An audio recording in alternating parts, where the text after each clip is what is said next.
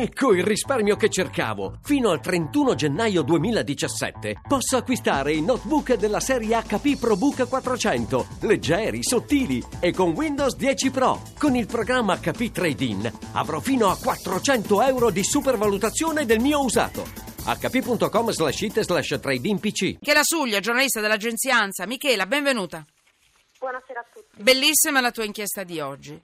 Eh, perché eh, a un mese dalla scossa del 30 ottobre stiamo parlando di terremoto, eh, visto che questo terremoto, come descrivi tu, non ha spaccato solo la terra e le case, ha spaccato la vita delle persone. Quindi a un mese dalla scossa del 30 ottobre tu hai raccontato nella tua inchiesta la vita mobile dei terremotati, in pezzettini, in segmenti come hai fatto nel tuo, nel tuo pezzo. Mi dice tutto quello che hai messo sotto inchiesta, anche in positivo. Dimmi tutto. Certo, la mia è stata una fotografia della vita tra soprattutto Norcia e Amatrice, appunto un mese dopo la scossa letale. Quello che mi ha colpito, eh, al di là delle macerie, è, è la vita che sembra veramente diventata mobile nel senso di errante, di quasi vagabonda, quasi nomade. Ehm, è così perché eh, le case, la casa è mobile perché in gran parte di questi borghi la casa è su due o su quattro ruote e nel senso che su un camper o su una roulotte, nella peggiore delle ipotesi in una tenda, non è soltanto per chi ha la casa crollata, è così anche per molte persone che ehm, hanno la casa lesionata ma che hanno paura di ritornare. Una cosa che mi ha colpito e che spesso capita nei borghi, nelle frazioni, ma nella stessa Norcia, che si eh, ha la roulotte, il camper piazzato davanti casa quando nella migliore delle ipotesi c'è uno spiazzo. Mm, mi raccontava una ragazza di Amatrice che a luglio era andata a convivere col suo ragazzo e che si è ritrovata con questa casa lesionata e che ha piazzato appunto eh, in questo caso il container davanti casa. Perché mi ha detto io ho paura, ho semplicemente paura di rientrare a casa e quindi anche per farmi una doccia no, preferisco il container. Ehm, tutto questo eh, incide mh, anche nel resto della vita, è, mh, è, così anche perché ad esempio mi ha colpito un'altra cosa, a Norcia ehm, in uno dei container accanto alla tabaccheria ehm, o altro c'era l'agenzia immobiliare. E io ovviamente ho chiesto, sembra Eh, certo. un paradosso, è così perché mi raccontava il titolare ehm, la gente, eh, i clienti sono molto frastornati, ovviamente non hanno intenzione in questo momento di comprare casa, ma chiedono di comprare terreni dove piazzare appunto container, eh, roulotte, camper, quello che re- riescono a mm, recuperare. Mm, la vita però è mobile anche nel senso che appunto è molto più errante e questo ehm, colpisce in paesini eh, molto piccoli dove normalmente si ha l'idea di una vita molto tranquilla, molto poco frenetica. Invece è così perché eh, molte persone vanno su e giù anche solo per una pratica burocratica, Certo. perché non sanno dove, eh, non esistono più eh, gli uffici, perché alcuni uffici mm, sono inagibili, sono nella zona rossa ehm, e quindi eh, ad esempio a Norcia eh, c'è una piazza che eh, abbiamo battezzato Piazza Bancomat. Infatti l'ho letto, interessantissimo. È interessantissimo, sì. un parcheggio dove sono stati sistemati gli sportelli bancomat o eh, i container delle principali banche dove la gente va e chiede appunto anche solo di poter recuperare dei soldi.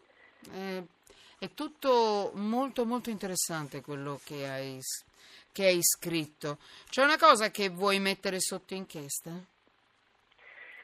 E poi ci lasciamo? Mm. la mobilità, sì, la mobilità.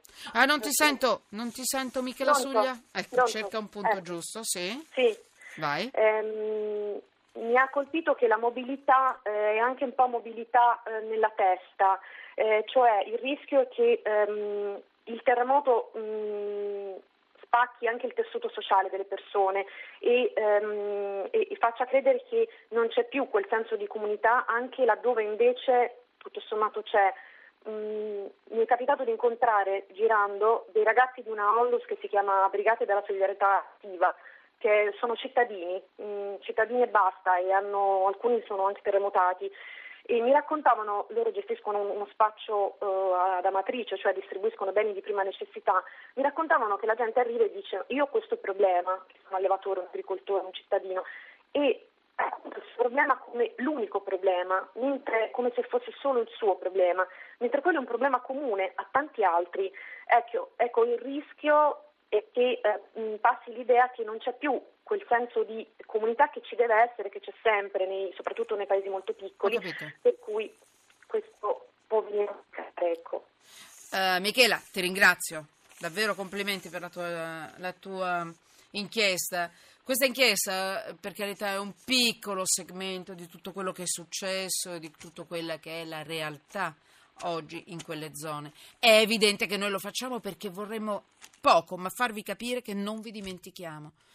A modo nostro, dandovi delle notizie, per carità. A questo proposito, leggo qualche messaggio. Um, uh, leggo qualche messaggio di quelli che sono arrivati eh, al 335 699 2949 Twitter chiocciola sotto inchiesta. Vi ricordo che anche da Perisco potete mandare i vostri messaggi, ma dif- ho difficoltà a recuperarli perché passano in velocità. Allora, eh, primo messaggio, abbiamo, ma primo, uno dei tanti, abbiamo appena iniziato l'iter per la seconda adozione. Mi fa rabbia passare una visita psichiatrica e poi ci sono donne che fanno queste scelte. Lo, Rolando. Mm. Eh, allora c'è Francesca che dice una, una, cosa molto forte: perché non usano il preservativo? Dite anche questo, Francesca, l'hai detto tu. Una favola di Natale, quella di Maria Sole. Le auguro buona vita. Eh, costante. Eh, è la conferma della povertà di quest'Italia della moralità, meglio non parlarne. Lucio Matteo, Viareggio. No, invece no, bisogna parlarne. Pensate se soltanto una ha capito il messaggio che abbiamo lanciato e si comporterà in base alle sue scelte e salverà la propria bambina, comunque da situazioni di pericolo.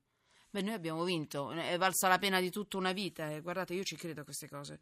Manuela, ma perché si abbandonano i bambini? Perché con le esigenze lavorative di oggi lo Stato è assente e non aiuta le donne? Ecco le cause. Vergogna, Luigi di Verona. Allora, mm, mm, mm, sono le 17.55. Io apposta avevo lasciato un pochino di, di, di, di, di, di, respiro, perché voglio intanto anticiparvi qualche notizia che affronteremo tra poco.